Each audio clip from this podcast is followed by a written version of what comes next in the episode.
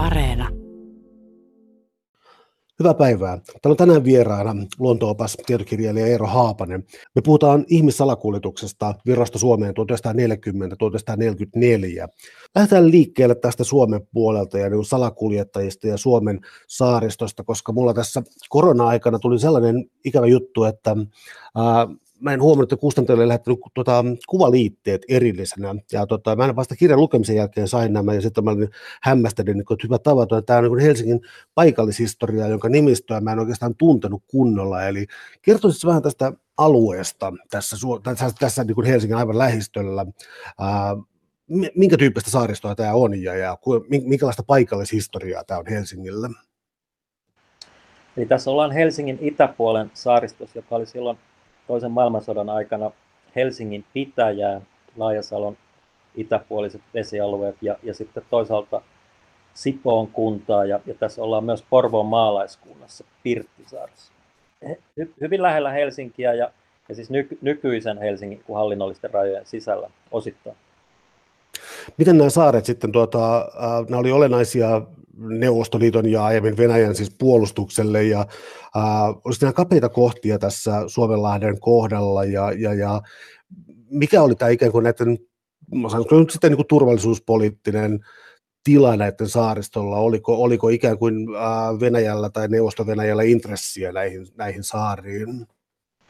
Suomi pelkäs toisen maailmansodan aikana, että, että Neuvostoliitto hyökkää Helsinkiin merta, meren kautta, ja, ja nämä saaret oli siis Uudenmaan rannikkotykistä rykmentin lin, linnoitusalueita, ja, ja ulkosaaristo ja, ja välisaaristo Helsingin itäpuolella oli, oli siis sotilasaluetta, jossa, jossa valvottiin henkilöliikennettä, ja, ja uloimmat useat isot saaret oli linnoitettuna, Isosaari yhtenä tärkeimpänä, Kuivasaari, rannikkotykistön Linnakesaari ja toisen maailmansodan aikana myös Porvoon edustan Pirttisaari linnoitettiin. Se oli pienempiä sotilasvartioyksiköitä lähes jokaisessa ulkosaaressa, ainakin todella joissain vaiheissa. Äh, oliko ne täysin asuttuja vai oliko nämä tällaisia pieniä kalastusyhteisöjä vai autioita? Osa näistä saarista oli tärkeitä kalastajien asuinpaikkoja, aika isoikin kalastusyhdys, kuntiin. Tärkeimpänä Porvo edustan Pirttisaari, jossa oli, jossa oli niin kuin yli, yli satakin asu, asukasta. Ja oli mu, muita asuttuja saaria, Sipoon Kaunissaari, Eestiluoto, jossa oli joidenkin kalastajatalojen suuruinen asutus, Mut, mutta Sipoon saaristo, niin kuin muukin merensaaristo, oli silloin toisen maailmansodan aikana vielä hy, hyvin asuttu, että siis vanhanaikainen kalastus ja, ja siihen liittyvä asutus, niin kattosaariston hyvin, hyvin niin kuin laajalti ja arviolti, että, että Sipo, Sipoossa niin asuu 700 ihmistä silloin toisen maailmansodan aikana saaristossa. No entä suhteet sitten Viroon? Oliko tässä historiallisesti, oliko tämä ikään kuin kauppareittien varrella ja, ja, ja oliko tässä ollut ikään kuin tällaista historiallista yhteistyötä tai historiallista kaupankäyntiä ja tämän kaltaista kanssakäymistä? Oliko se ollut tässä ikään kuin vanhana traditiona ennen toista maailmansotaa? Tässä Helsingin itäpuolen saaristossa asui aika paljon virolaisia, josta osa oli tullut jo varhain 1800-luvulla pakoon Venäjän sotaväenotto ja pitkää asepalvelusta ja avioliitot yhdisti sukuja Suomenlahden yli niin, että virolaistaustaisia vaimoja oli, oli monessa saaressa ja, ja kotikielenä monilla kalastajien pojilla, muun muassa Eestiluodossa, Pihlajan luodossa, niin oli, oli Viro ja puhuttiin Viroa ja Ruotsia. Viroa ja Ruotsia. Uh, tota, oliko suomenkielisyys yleistä vai, vai oliko se aivan marginaalista? Suomenkielisyys ei ollut lainkaan yleistä tässä saaristoasukkaiden piirissä. Et, et siis Tämä oli Helsingin itäpuolen saaristolaiset oli, oli ruotsinkielisiä ja osas useissa tapauksissa siis Viroa paremmin kuin suomekin. No, mennään sitten kirjan varsinaiseen aiheeseen, eli tuota, tähän salakuljetukseen, ihmis, ihmissalakuljetukseen. Eli tuota, ilmeisesti siis ähm, idemmässä tai, tai, tai koillisessa virossa siis Viinustu oli tällainen olennainen paikka. Äh, kirjas kuvaa sitä laajasti tässä alussa. Voisitko kertoa tästä paikasta, sen maantieteestä ja ikään kuin strategisesta sijainnista? Viinistu on Tallinnan itäpuolella noin, noin 50 kilometriä Tallinnasta itään oleva pitkä merelle työntyvä Pärispeän niemi, jossa on Viinistun kylä yhtenä siellä kärjessä. Ja Viinistu on ollut hyvin tärkeä Pirtuun salakuljettajien asuinpaikka kieltolain aikana ja, ja sieltä yhteydet, kun Itä-Uudenmaan saaristoon, Por, Porvoon, Lovisa ja Sipoon saaristoon oli tiiviit ja etäisyys Viinistun, Viinistun kylästä Pärispeän niemen kärjestä Sipoon Porvoon ulkosaaristoon siis on, on vain noin 60 kilometriä. Aa, tosiaan mainitsit tuossa Piirtun salakuljetuksen, olisi oikeastaan, olisi, olisi, olisin voinut kenties ottaa, aloittaa siitä, eli tota, ää, salakuljetusta ja tämän niin kuin ennen ihmissalakuljetusta, niin oliko tässä ihan vakiintuneet kieltolain aikaiset tai sitä vanhemmatkin, Algot Niskan nimi, joka monelle on taatusti tuttu, niin oliko täällä hääräilemässä samaa porukkaa vai syntyykö ikään kuin aivan uudenlainen tilanne tuossa, kun Virosta lähdettiin karkuun sodan, sodan alta ja poliittisista syistä?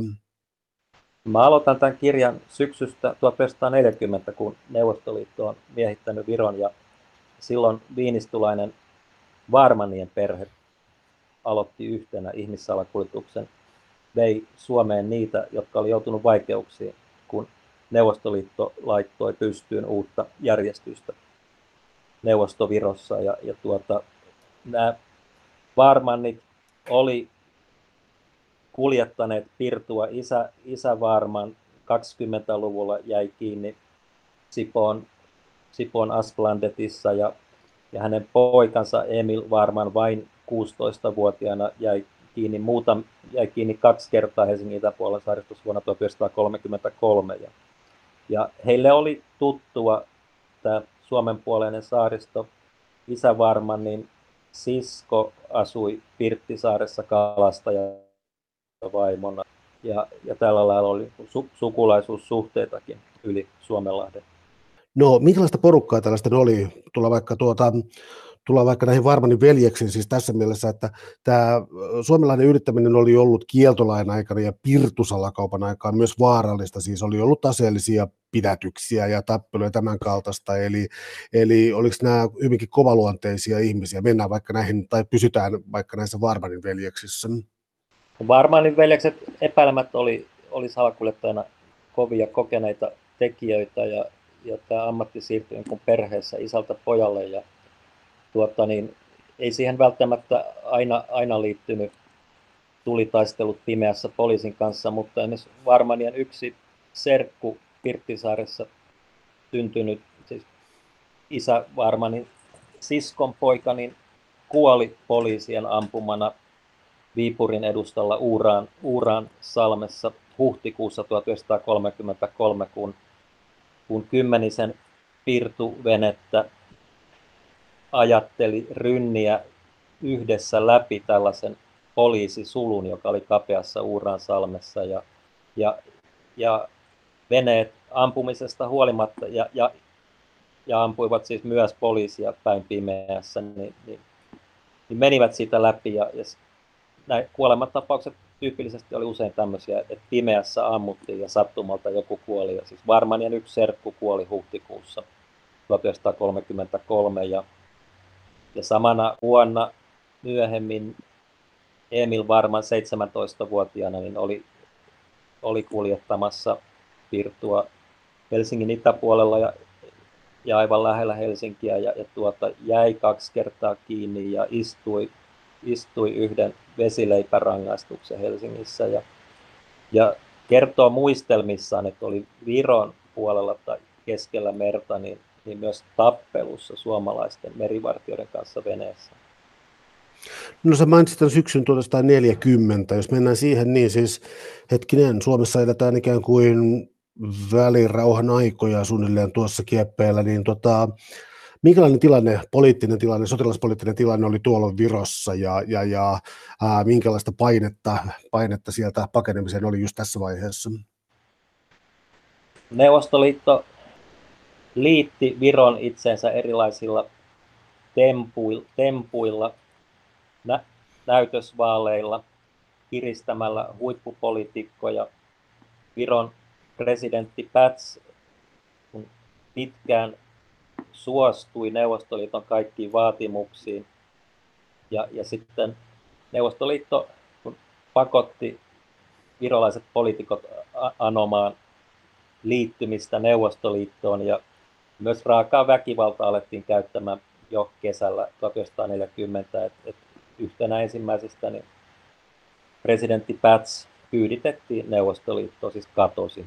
Ja, ja, tuota, ja monet hyväosaiset Virossa, kun kapitalistit, laivanvarustajat joutu tilanteeseen, jossa, jossa omaisuutta alettiin valtiollistaa ja, ja tuota, laivat olisi pitänyt kotiuttaa Viroon ja, ja sitä ei, ei tapahtunut välttämättä heti ja, ja syntyi pidätysten pelko ja, ja, ja ihmisiä pidätettiin ja hävisi teilleen ja, ja monet alkoi pak, pakoilemaan meni maan alle ja saivat yhteyden näihin rannikon kalastajia, jotka oli valmiit auttamaan ja kuljettamaan Suomeen. Ja tämä pakoliikenne alkoi loppukesällä 1940.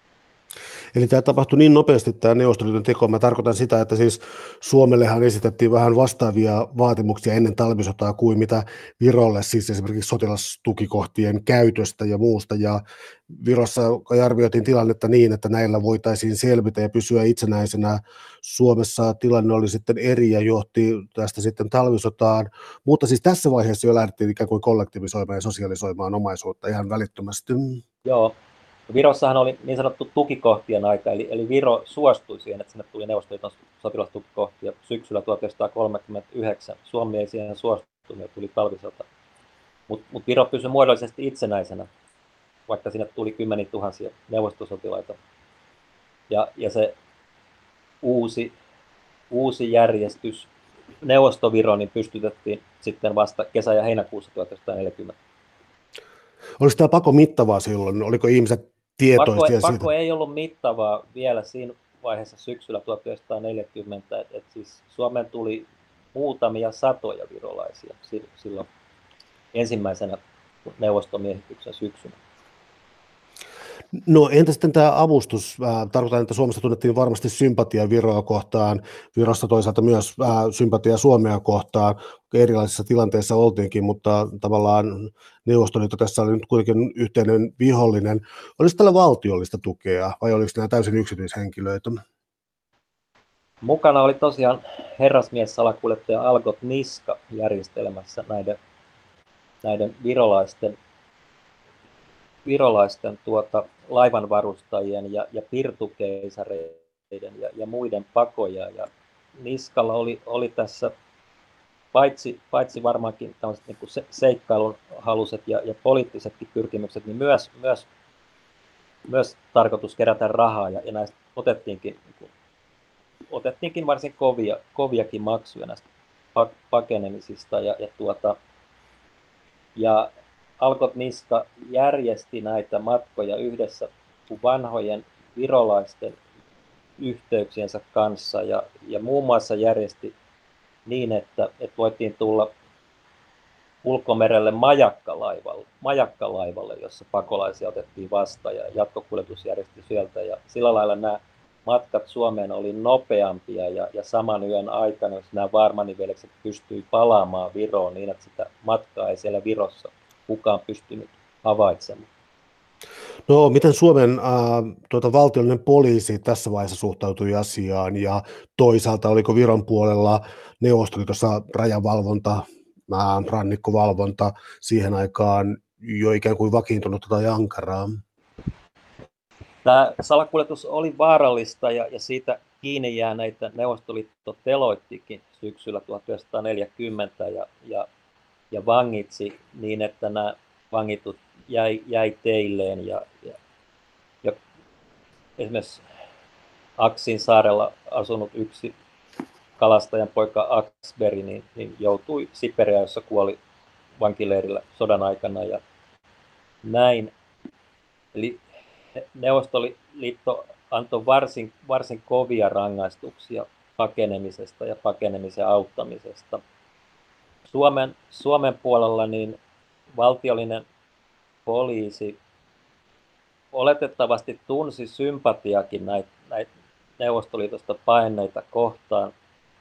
Samalla pyrki saamaan selvää alkot niskan puuhista, joita piti epämääräisinä ja, ja valtiollisen poliisin viherluoto kuulustelija, niin, niin tuota, piti, piti niskaa ja niskan porukkaa hu, huijareina, jotka, jotka keräs ko, kovia rahasummia ja, ja muutenkin epämääräisinä toimijoina.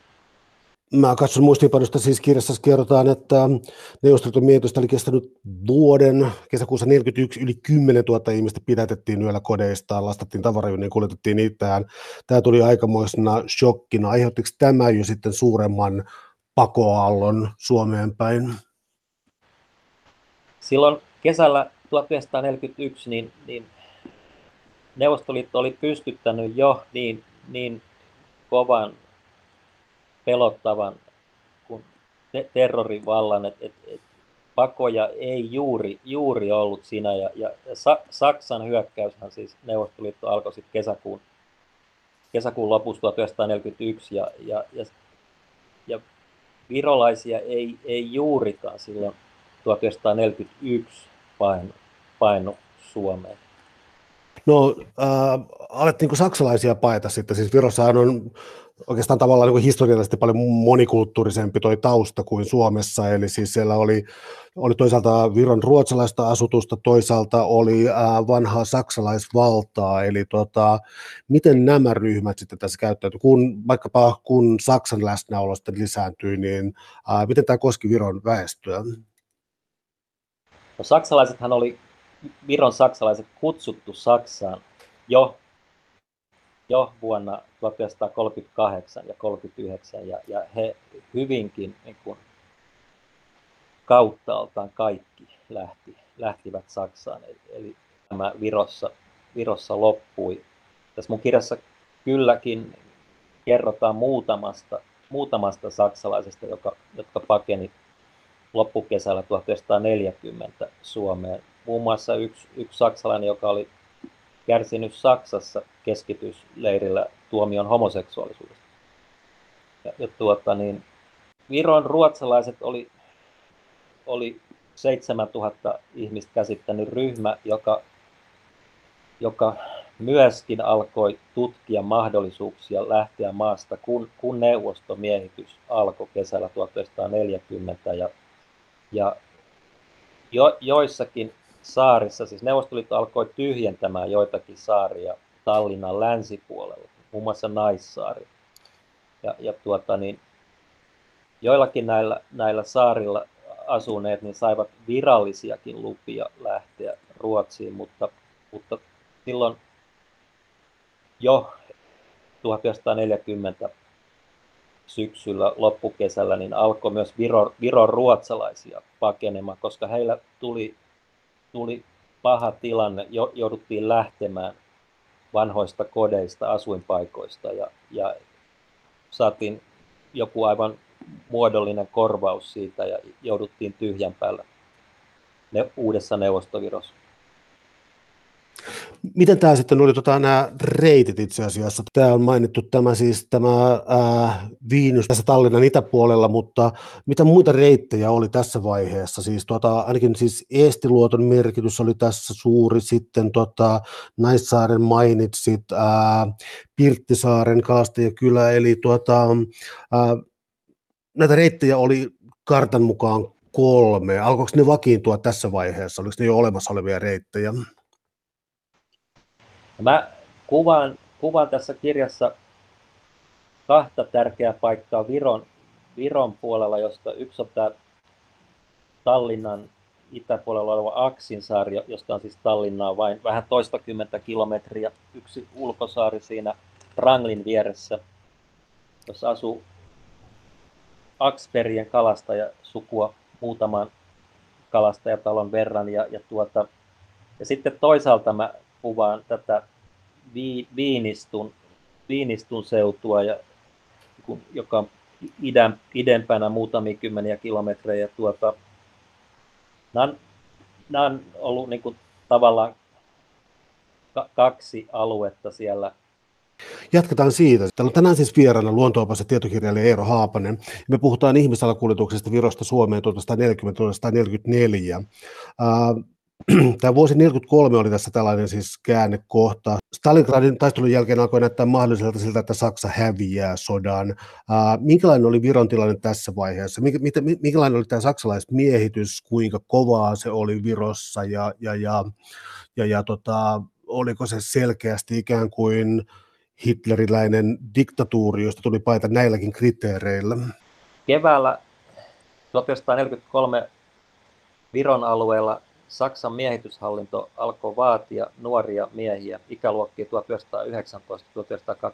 syntyneitä armeijaan ja armeijan työpalvelukseen. Ja tämä muutti, muutti tilanteen Virossa, jossa oli, oltiin jo väsynyt, väsyneitä kyllä Saksan Saksan valtaan, joka olisi suurin mittakaavasta elintarvikkeiden ja muiden resurssien imemistä ja, ja työvoiman käyttöä Saksan tarpeita varten.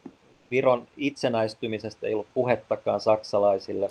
Ja tuota, niin, kun, kun alkoi tämä nuorten miesten pakkootto armeijaan, niin, niin tämä synnytti idean, että, että paetaan Suomeen ja, ja hakeudutaan vapaaehtoisiksi Suomen armeijaan. Ja, ja jo keväällä maaliskuussa 1943 alkoi virolaisten pakolaisten veneitä tulla Helsingin itäpuolelle.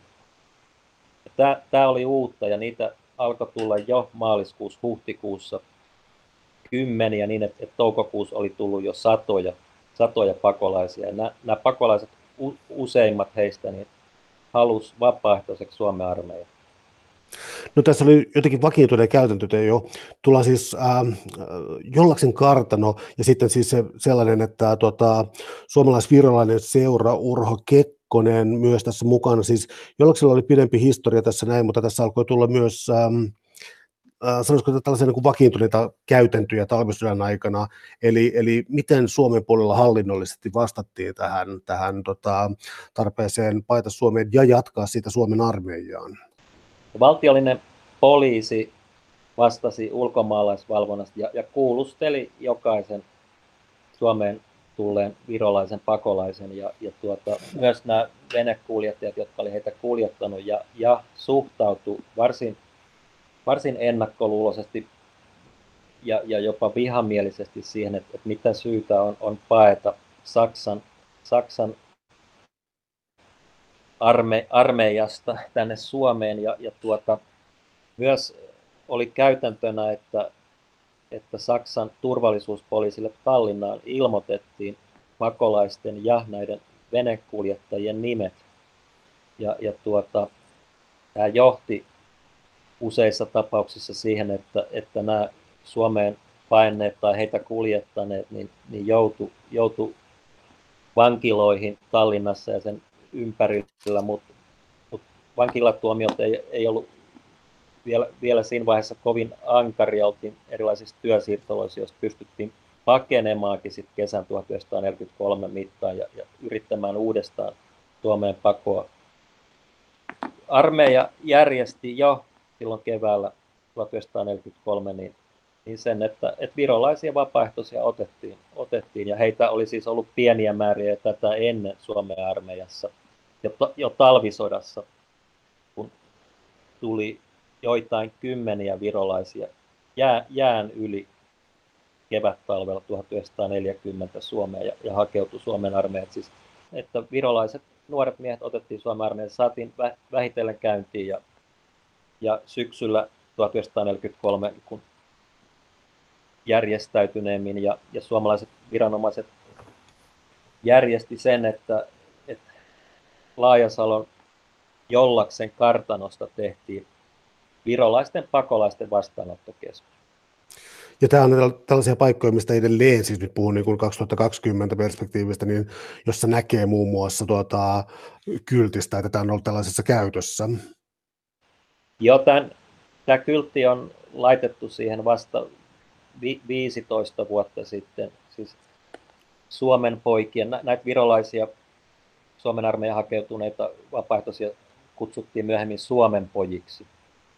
Ja, ja tuota niin, tämä kyltti on laitettu siihen 15 vuotta sitten Suomen poikien perinneyhdistyksen toimesta. Niin kun näitä kylttejä on laitettu sinne tänne Suomeen ja, ja enemmän Viroon vielä näitä mu- muistomerkkejä liittyen tähän nuorten miesten pakenemiseen ja hakeutumiseen Suomen armeijaan. No tullaan myös henkilöihin tätä kautta, koska tässä on tällaisia henkilöitä, jotka on eläneet pidempäänkin ja ettei vaan historiaa unohtaisi, koska vasta neuvostoliiton hajoamisen jälkeen on ollut tullut avoimeksi tehdä, tai on tullut niin kuin mahdollisemmaksi julkaista päiväkirjoja tai muistelmia näistä ajoista. Tuota, ähm, yksi siis, nyt liikutaan taas niin kuin aivan Helsingin alueella, siis Rutlandetin Eelin äh, oli yksi tällaisia, mikä kuin piti pakolaisetappi, mä vaan luovutan sulle puheenvuoron, että, me, että minkälainen tämä pakolaisetappi, äh, minkälainen paikka tämä oli ja minkälainen henkilö oli kyseessä. Rutlandet on saari Sippoon siellä eteläosassa, ulkosaari, jos on ollut yksi kalastajatalo jo 1800-luvulta ja, ja tuota, ja tämä kalastajatalo siirtyi kalastajaleski Rutland, Rutlandetin Elin, Eliniksi kutsutun kalastaja Elin Carsonin omaisuudeksi 20-luvun puolivälissä.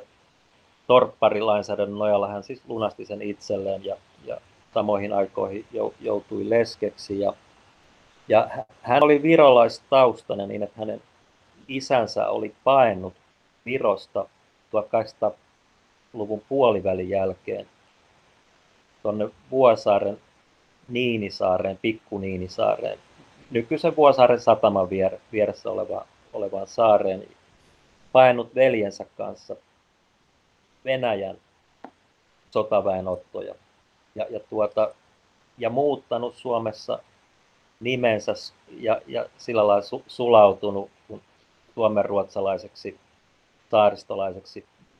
Otti siis nimen Boxberry. Oli, ja, ja tuota, Rutlandetin elin 20-luvulla ja, ja niin heti itsenäisyyden alussa niin osallistui Pirtun, Pirtun salakuljetukseen. Tämä Rutlandet sieltä, sieltä kieltolakipoliisit löysi useita kertoja Pirtua ja hänen aviomiehensä sai, sai yhden tuomion, kun vuonna 20 löytyi isompikin lasti. Ja tuota, sitten sodan, sodan aikana todellakin niin tämä vuodesta 1943 alkaen, niin tästä Trutlandetista tehtiin rannikkotykistä meripoliisiyksikön, siis tämän rannikkotykistä rykmentin alaisena toimi meripoliisi, joka suoritti muun muassa henkilövalvontaa Sipoon, Porvoon saaristossa, Helsingin saaristossa. Niin tehtiin meripoliisiyksikön kun tukikohta, jossa palveli Lottana itse Trutlandetin Eilin, joka oli reilusti yli 60 jo silloin, ja, ja hänen poikansa ja muutamia muita sotilaita.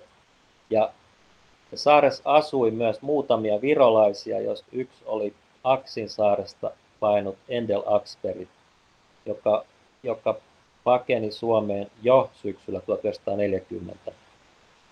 Ja morsiamensa kanssa niin, että, että he, heistä tuli perhe Suomessa ja he saivat Suomessa kolme lasta silloin, silloin sodan aikana. Ja, ja tämä Trutlandet tuli sitten hyvin suureksi tämmöiseksi pakolaisetapiksi niin, että sen kautta kulki syksyllä 1943 ja, ja seuraavana talvena aina helmikuun puoliväliin asti niin no, noin tuhat pakolaista. Ja, ja tätä pakolaisliikennettä hoiti yhtenä Endel Axberg, joka oli siis kalastajan poika sieltä Aksin saaresta. Ja ja täällä Aksin saaressa oli, oli vuonna 1942 rakennettu iso, iso vene, jolla siis pystyi kuljettaa muutamia 10 ja 30 ja enemmänkin ihmistä kerralla. Ja, ja, ja tämä vene toimitettiin Suomeen ja, ja Rootlandetista käsin hoiti pakolaisliikenne. Oliko tämä tätä vaihetta, mitä se kirjassa kutsut tuota organisoiduksi pakenemiseksi, koska tässä tapahtuu paljon vuoden 1943-1944 kieppeillä, siis organisoitu pakeneminen ja, ja, ja, ja toisaalta tullaan sitten suureen pakenemiseen. Tämä oli tätä niin organisoidun pakenemisen. Tämä oli, eli tämä oli ammattimaista salakuljetusta, jota hoiti Trutlandetissa tämä Aksperien joukko ja sitten Pirttisaaressa toisaalta kalastajaperhe Varmanien ympärillä oleva joukko. Ja Pirttisaari oli vielä ja suurempi etappi, jonka kautta kulki siis ehkä 3000 ihmistä niin vuonna 1943 ja, ja, ja talvella 1944. Ja tätä varmaan viranomaiset vielä tota, Mä tarkoitan, että äh, kysymys oli sen verran suurista luvuista, että tulee sellainen tunne, että tämän annettiin ikään kuin helpommin, helpommin tapahtua tämän siirtymisen Suomeen. Muuten olisi ikään kuin välietapit täyttyneet täysin. Suomalaiset viranomaiset oli, oli auttamassa tässä ihmissalakuljetuksessa muun muassa sillä lailla, että meripoliisi niin jatkokuljetti nämä virolaiset pakolaiset sieltä ulkosaarilta – niin jollaksen kartanoon ja, ja auttoi, auttoi varmasti monella tavalla muutenkin, että, että kun armeijan kautta Suomessa niin saatiin, saatiin bensaa moottoriveneisiin. Ja, ja tuota, täällä oli sillä lailla niin, niin Suomen armeija auttamassa, mutta, mutta tämä piti tehdä peitetysti. Suomi oli aseveli Saksan kanssa ja, ja tämän homman piti, piti näyttää siltä, että, että tämä on virolaisten oma, oma toimintaa, niin kuin se suureksi osaksi olikin.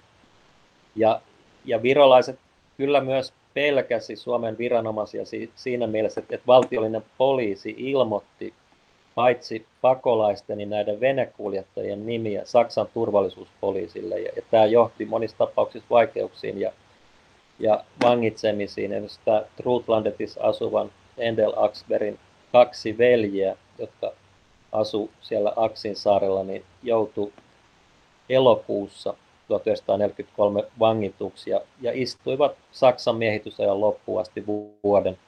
Kuinka hyvin tunnettuja nimiä nämä oli suomalaisille viranomaisille? viranomaisille? Mä viittaan nyt tässä siihen, että äh, kerrot kirjassasi, kuinka äh, esimerkiksi Virossa, äh, Viron ruotsinkielistä väestöä, niin saman tapaan kuin Suomessa siellä ikään kuin nationalistisena aikana äh, ikään kuin virolaistettiin ruotsinkielisiä nimiä ja välillä tätä, tätä tapahtui päinvastoin täällä, eli, eli samantyyppisiä nimiä vilahtaa kirjan sivuilla ja tätä osattiin hyvin käyttää tätä hämminkiä, että viranomaisille ei ollut aivan varmaa, että kuka henkilö, sanotaan vaikkapa kolmesta eri nimestä oli kyseessä vai oliko sama henkilö ja virolaisten nimet on ollut vaihtelevia ja, ja tätä on, on siis käytetty Suomessa, Suomessakin viranomaisten harha, harhauttamisen tietyissä tapauksissa jo pirtun salakuljetuksen aikana. Tuota, tämä ihmissalakuljetus sitten johti sellaisiin lieveilmiöihin, että, että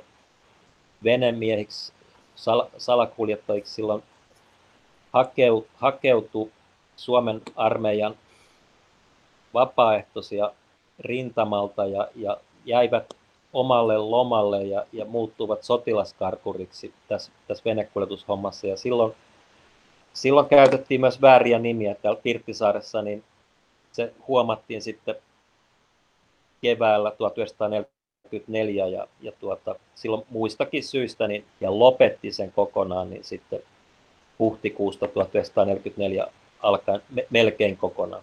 Mitä järjestelmiä kannattaisi tässä vaiheessa nostaa esiin, ettei, ettei, jää, ää, ettei jää tällaisia väliin? Siis täällä on tämä suuremmassa mainessa ollut matkajärjestäjä Reispas, jonka nimi tuntuisi niin viittaavan matkustamiseen, mutta oli myös myös Oluper. Tota, ää, keitä nimiä, mitä, sä, mitä nimeä sä haluaisit nostaa täältä nimenomaan tältä ajalta esiin?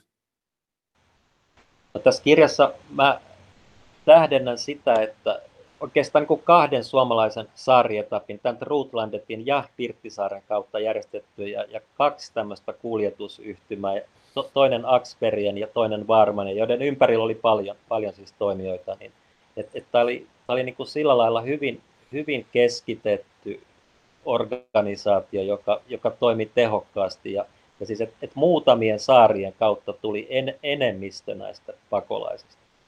Täällä on tänään siis vieraana luonto-opas ja tietokirjailija Eero Haapanen. Me puhutaan paosta yli Suomenlahden ihmissalakuljetuksesta virasta Suomeen 1940-1944. Äh, tullaan tästä organisoidusta pakenemisesta tähän suureen pakenemiseen, joka sitten äh, on jo puna-armeijan vyöryä Viroon ja, ja tämä ilmeisesti käsitti sitten jo ikään kuin sanoisiko niin kuin, niin kuin väestötasoista pakoliikennettä.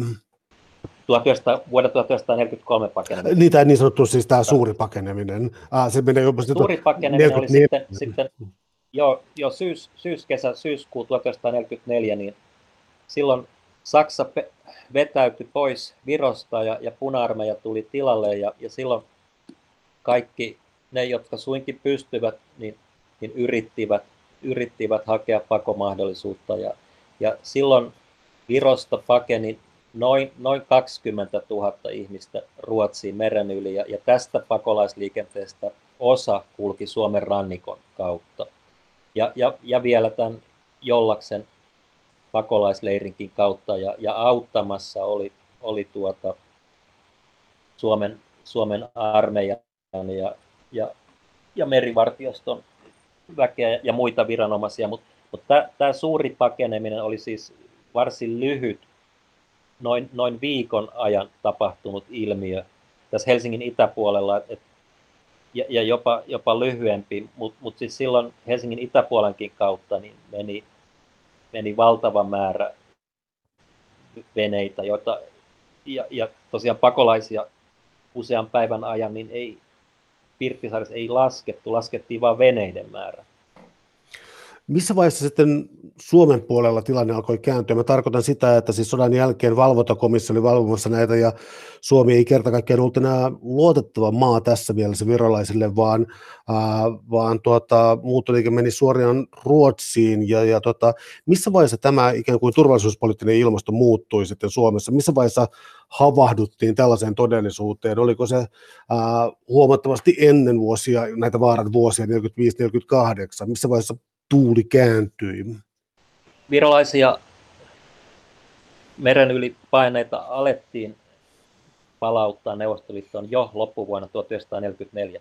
Mutta Jollaksen kartanon pakolaisleiri toimi aina lokakuulle 1944 asti, kun valvontakomissio oli jo, jo Suomessa ja Helsingissä. Mutta se toimi kaikessa hiljaisuudessa ja, ja siellä autettiin, autettiin ihmissalakuljettaja Herman Lahea, jonka, jonka jonka toiminnan mä kuvaan tässä kirjassa. Ja tosiaan Herman, Herman Lahe toi vi, viimeiset pakolaisveneet Suomeen niin, niin vähän loka, lokakuun puolivälin jälkeen 1944. Ja, ja tosiaan tämä Jollaksen leirin johtaja Eero Pitkänen auttoi Herman Lahea Helsingissä ostamaan Pirtu-pikaveneen entisiltä Pirtun salakuljettajilta, joka, joka siis laitettiin kuntoon, mutta joilla onnistuttu tekemään vain yksi, yksi matka sinne, sinne tuota Tallinnan itä, itäpuolelle ja, ja tuota, toisella matkalla niin, niin tuota, puna-armeijan rannikkovartioston yksiköt sai, sai tämän kiinni ja, ja Herman Lahe tuomittiin kuolemaan. Kuolemantuomio muutettiin vankeustuomioksi, mutta, mutta Lahe kuoli, kuoli Siperiassa vankileirillä niin muutama vuoden myöhemmin. Mä voisin tuosta ottaa tällaisena vain niin kuin historiatietona, mutta olennaisena sellaisena, tuota, äh, kun virolaisia lähdettiin siis äh, viemään perhekuntiakin ja, ja, ja, ja siis kuljettamaan Siperiaan ja muualle. Niin nämä väestön siirrot siis jo tuota, sodan aikana siis tällaisia systemaattisia, vai tapahtuiko tämä niin kuin nopeasti sodan jälkeen? Virossa oli kaksi tällaista suurta kyyditystä. Toinen oli sen ensimmäisen eh, neuvostomiehityksen aikana kesäkuussa 1941, jolloin parikymmentä tuhatta virolaista aivan mitään ennakko, ilman mitään ennakkoilmoitusta pakko siirrettiin Neuvostoliittoon kauas. Ja, ja tuota, toinen oli sitten maaliskuussa 1949, jolloin vähän suurempi määrä useita kymmeniä tuhansia virolaisia pakko siirrettiin, ja, ja tämä maaliskuu 1949 kyyditys oli, oli sen vuoksi, että, että saatiin tämä metsäveljien sissisota maaseudulla loppumaan, ja, ja tämä, tämä toinen suurkyyditys niin käsitti enemmän, enemmän naisia ja lapsia kuin miehiä, mieshukka oli ollut jo sodassa suuri. Mutta Neuvostoliitto tosiaan niin laittoi niin, niin tiiviin rannikkovalvonnan pystyyn, että, että näitä pakenemisia meren yli vuoden 1944 jälkeen oli varsin pieniä määriä. Kyllä, kyllä niitä oli, mutta, mutta siis mitään joukkopakenemisia meren yli ei, ei enää ollut Neuvostoliiton aikana. Oli vain yksittäisiä, yksittäisiä pakoja. Siellä oli huomattavia kirjailijoita ja poliitikkoja mukana, eli keitä tällaisia on, jotka, jotka tota, historian kirjoituksiinkin on jäänyt? No mä itse, kun mä tein arkistotutkimusta, siis luin valtiollisen poliisin kuulustelupöytäkirjoja. Valtiollinen poliisi kuulusteli kaikki, kaikki Suomeen tulleet virolaispakolaiset, niin, niin tuota, sieltä löysin löysin muun muassa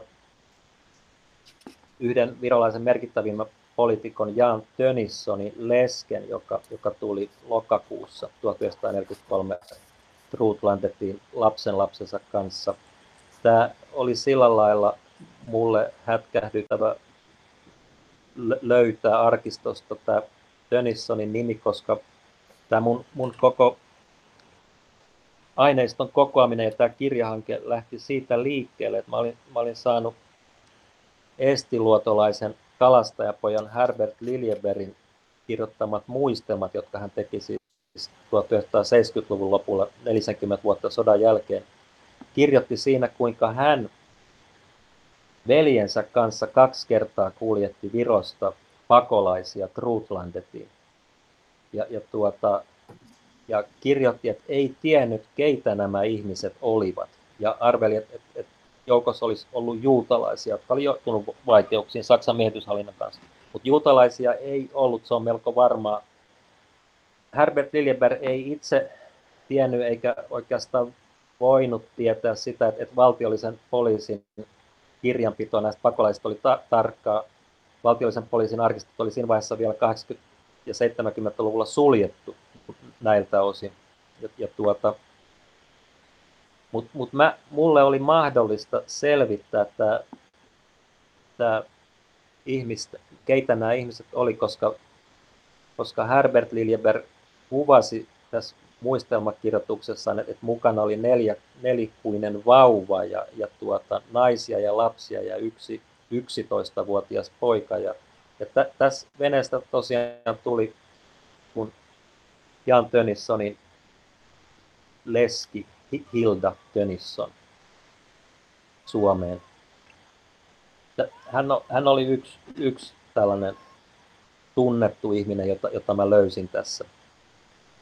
Ja, ja tuota, niin, silloin keväällä 1943 Estiluotoon tuli toukokuussa myö, myöhempi ulkovirolainen kirjailija Arvid Vihlait, joka on, on kirjoittanut mittavankin tuotannon Suomen armeijassa palvelevista virolaisvapaaehtoisista ja, ja, ja oloista Neuvostovirossa miehityksen aikana. Ja, ja tuota, hän, hän oli yksi, joka sitten kirjoitti romaanissa Pohjantähden pojat myös tästä, tästä viimeisestä pakenemisesta. Hän oli tässä Herman Lahen veneessä, joka tuli lokakuun, lokakuussa 1944 Jollaksen kartanon viimeisenä pako, pakoveneenä sinne. Ni, niin tuota, yksi tunnettu oli Ylo Jogi, joka, joka toimi, joka tuli jo jäätä pitkin kevät-talvella 1940 niin Suomen talvisodan vapaaehtoiset, mutta ei ehtinyt, niin kuin ei muutkaan virolaiset ehtinyt talvisodan vapaaehtoisina rintamalla ainoastaan koulutukseen, niin, tuota, niin hän tuli maaliskuussa 1943 pienellä kalastajaveneellä Helsingin edustalle Isosaaren pakolaisena ja, ja kirjoitti siitä sitten myöhemmin suomennetunkin kirjan Ernan tarina, siis hän liittyi tämmöiseen sissijoukkoon, jota koulutettiin Suomessa keväällä 1941, joka sitten pudotettiin laskuvarjoilla ja vietiin veneillä Viroon, kun puna-armeija vetäytyi Saksan hyökätessä Viroon. Onko tietoa, kuinka moni ihminen kuoli tässä, tota, ää, kuinka moni ihminen kuoli tässä liikenteessä? Siis kirjassa tulee esiin sellaisia ikäviä onnettomuuksia, jossa, jossa tota, ää, Venäjän jossa niin Venäjän pakokaasut on aiheuttanut tukehtumiskuolemaa pienelle lapselle ja, ja, ja paleltumia oli. On, onko tietoa kuolleiden määrästä? Tämän organisoidun pakenemisen aikana 1943 alkuvuodesta 1944, niin mä, mä en löytänyt kuolemantapauksia kuin alle kymmenen. Ja, ja, ja nämä on ollut usein, usein pikkulasten kuolemia, ehkä paleltumiseen. Syksyllä 1940 niin tosiaan kun va- varman, varman ne ja pakeni neuvostomiehityksen aikana, niin, niin veneessä kaksi kuoli pakokaasuun, olivat Pirttisaaren, yksi nuorukainen ja yksi, yksi vauva. Mutta mä, mä en löytänyt suuria, suuria niin veneonnettomuustapauksia. Niitä, ilmeisesti niitä ei ollut, ja niitä ei ole myöskään ollut näiden, kun vene, näistä venekuljettajista, salakuljettajista muutamat kirjoitti muistelmia myöhempinä vuosikymmeninä, ja, ja ne, he eivät mainitse tämmöisiä suuria onnettomuuksia. Täällä on tänään siis vieraana luonto-opas ja tietokirjailija Eero Haapanen. Me puhutaan paosta yli Suomenlahden eli ihmissalakuljetuksesta virrasta Suomeen 1940-1944. Todellakin siis vasta Neuvostoliiton hajoamisen myötä tuli niin kuin, myös Virossa tuli siis mahdolliseksi tehdä muistelmia, joita oli mahdollisesti jo kirjoitettu aikaisemmin, mutta siis äh, joukkoon mahtuu muutama äh, uskomaton tarina, muun muassa niin kuin, hän, tai siis vaimon hakemisreissu ikään kuin piittaamatta rajoista ollenkaan. Yksi tällainen arvokas tieto siis sun kirjassa, joka, tota, joka tunnettiin hyvin siis täällä rannikkoalueella, mutta, mutta tota, jota ei yleisessä tietoisuudessa ollut. Siis kertoisit tästä vähän? Tosiaan Estiluoto, estiluotolainen Herbert Liljeberg, joka, joka siis palveli Suomen armeijan sotilaana radistina Virossa Naissaaressa 1942-1944. Suomalaisia sotilaita oli Viron rannikolla useissa, useissa paikoissa. Naissaaressa muut, muutamia kymmeniä miestä yksikkö tutustui, niin kuin muutamat muutkin Naissaaressa palveleet suomalaiset, niin, niin virolais, virolaisnaisiin ja, ja avioituivat silloin. Hänen itse asiassa niin kuin naissaarelaisista sota, sotakavereista avioitu silloin sodan aikana jo, jo kolme. Ja, ja hän itse tutustui virolaiseen Aliseen, Aliseen Tallinnassa kesällä 1944 ohimenevässä tilanteessa, mutta aloitti kirjeenvaihdon ja jotkut kirjeet, kortit menivät perille ja, ja hän oli siis yhteydessä tähän Aliseen sodan jälkeen ja 1945 ja 1946 ja, ja mietti, mitä, mitä tehdä. Ja, ja todellakin niin rakensi sellaisen pienen, pienen perämoottoriveneen, joka on rannalla vedettävissä yksin ylös ja, ja piilotettavissa ja, ja tuota, niin, kävi sillä alkusyksystä 1946 Virossa, viipyi matkalla vajaan viikon ja, kävi hakemassa Alisen sieltä, sieltä Länsi-Virosta kotipaikaltaan Suomeen ja, ja avioitu hänen kanssaan. Ja, ja Alise, Alise oli ikään kuin Eestiluodon ja, ja Sipponsaariston viimeinen virolainen, niin hän, hän kuoli vasta kaksi vuotta sitten, 2018, ja vietti kaikki kesät, kun kesä, kesämökkeillä siellä Eestiluodossa, jonne, jonne tuli siis syyskuun alussa 1946. No tässä ehdittiin olla siis rankkoja aikoja elää tuossa siis sodan loppupuolella ja, ja, ja, ja, ja tota, sen jälkeen siis sitä kuvastaa se, että siis Suomen puolelle ei uska, uskallettu mennä ja sitten se, että Ruotsin suuntautui isompi pakoaalto, mutta jopa Ruotsia pelättiin siis siitä, että onko se tarpeeksi nyt sanoisin, onko se tarpeeksi länsimaa siihen, että se ei palauta, tai siis kun virolaiset katsottiin Neuvostoliiton kansalaisiksi, niin ettei, ettei ruotsalaiset palauta näitä mukaan neuvostokansalaisia sitten Neuvostoliiton joka johti siis siihen, että virallisia pakeni myös siis Ruotsista veneille Atlantin yli Yhdysvaltoihin, mikä tuntuu aivan ällistyttävältä. Tota, ää, elettiinkö tavallaan niin kuin näin ää, synkkiä aikoja täällä niin kuin myös Ruotsin puolella, että, että, että turvallisuuspoliittinen tilanne oli niin epävakaa ja uhkaava? Virolaiset, virolaiset pelkäs Neuvostoliittoa ja, ja Neuvostoliitto kiristi Ruotsia muun muassa niin, että, että sodan jälkeen vaadittiin paljon näitä pakolaisten käyttämiä veneitä, aluksia takaisin Neuvostoliittoon, koska katsottiin, että ne on ollut valtion omaisuutta, siis ne on sosiaalisoitu. Ne ei ollut, ollut yksityisomaisuutta, ja Ruotsi suostui tähän, että siis näitä pakolaisten veneitä ja, ja pieniä aluksia palautettiin Neuvostoliitolle suuria määriä. Ja, ja tuota, Suomessa tilanne oli se, että, että rauhansopimus määritteli niin, että, että Neuvostoliiton kansalaiset on, on palautettava Neuvostoliittoon. Tätä, tätä tulkittiin inkeriläisten kohdalla niin, että, että, että suuri enemmistö inkeriläisiä palautettiin heti, heti jo talvella 1944-1945. Virolaiset autettiin jatkamaan matkaa Ruotsiin, siis silloin syksyllä 1944 Pohjanlahden yli erilaisilla kuljetuksilla, jossa oli Suomen viranomaisiakin auttamassa. Tuota, niin, Mutta mut Suomi ei ollut turvallinen maa ja, ja tuota, vuonna 1947 Suomesta annettiin tai palautettiin Neuvostoliittoon joitakin Suomen armeijassa palveleita virolaisia, joilla oli perheitäkin Suomessa. Toistakymmentä miestä annettiin ja Suomessa asuvat virolaiset ja muut Neuvostoliiton kansalaiset tunsi Suomen turvattomaksi ja, ja silloin talvella 1947-1948 niin, niin Ruotsiin pakeni, pakeni siis ilman papereita Tornion ja, ja Pohjanlahden yli niin, niin toista tuhatta ihmistä. Viro tuota, niin se oli asia, joka itse asiassa niin vuosikymmeniksi piti, piti unohtaa Suomessa. Siis tietyllä lailla niin kuin, ja, ja unohtaa virolaisten auttaminen myös. Ja, ja tuota, Suomihan pyrki toteuttaa joissain suhteissa va- valvontakomission määräykset ja, ja, ja rauhansopimuksen pykälät, pykälät niin, ettei neuvostoliitossa olisi mitään sanomista. Ja, yksi sen hinta oli tämä, että, että niin kuin Viro ja se, se, mitä Suomenlahden toiselle puolelle jäi, niin se, se piti unohtaa ja siitä, siitä olla hiljaa.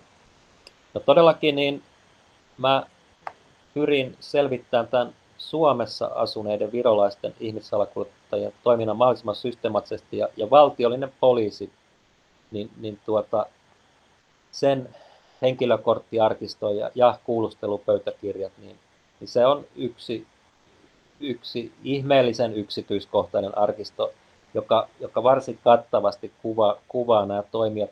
Siellä on kyllä joitakin aukkoja, ilmeisesti sen vuoksi, että, että joiden, joissain tapauksissa kun papereita hävitettiin, jossa saattoi olla tämmöisiä, että, että, että pakolaisten mukana on ollut saksalaisten asiamiehiä, jotka on luovuttanut tietoja suomalaisille ja sitä kautta myös niin Saksan poliisille takaisin Viroon.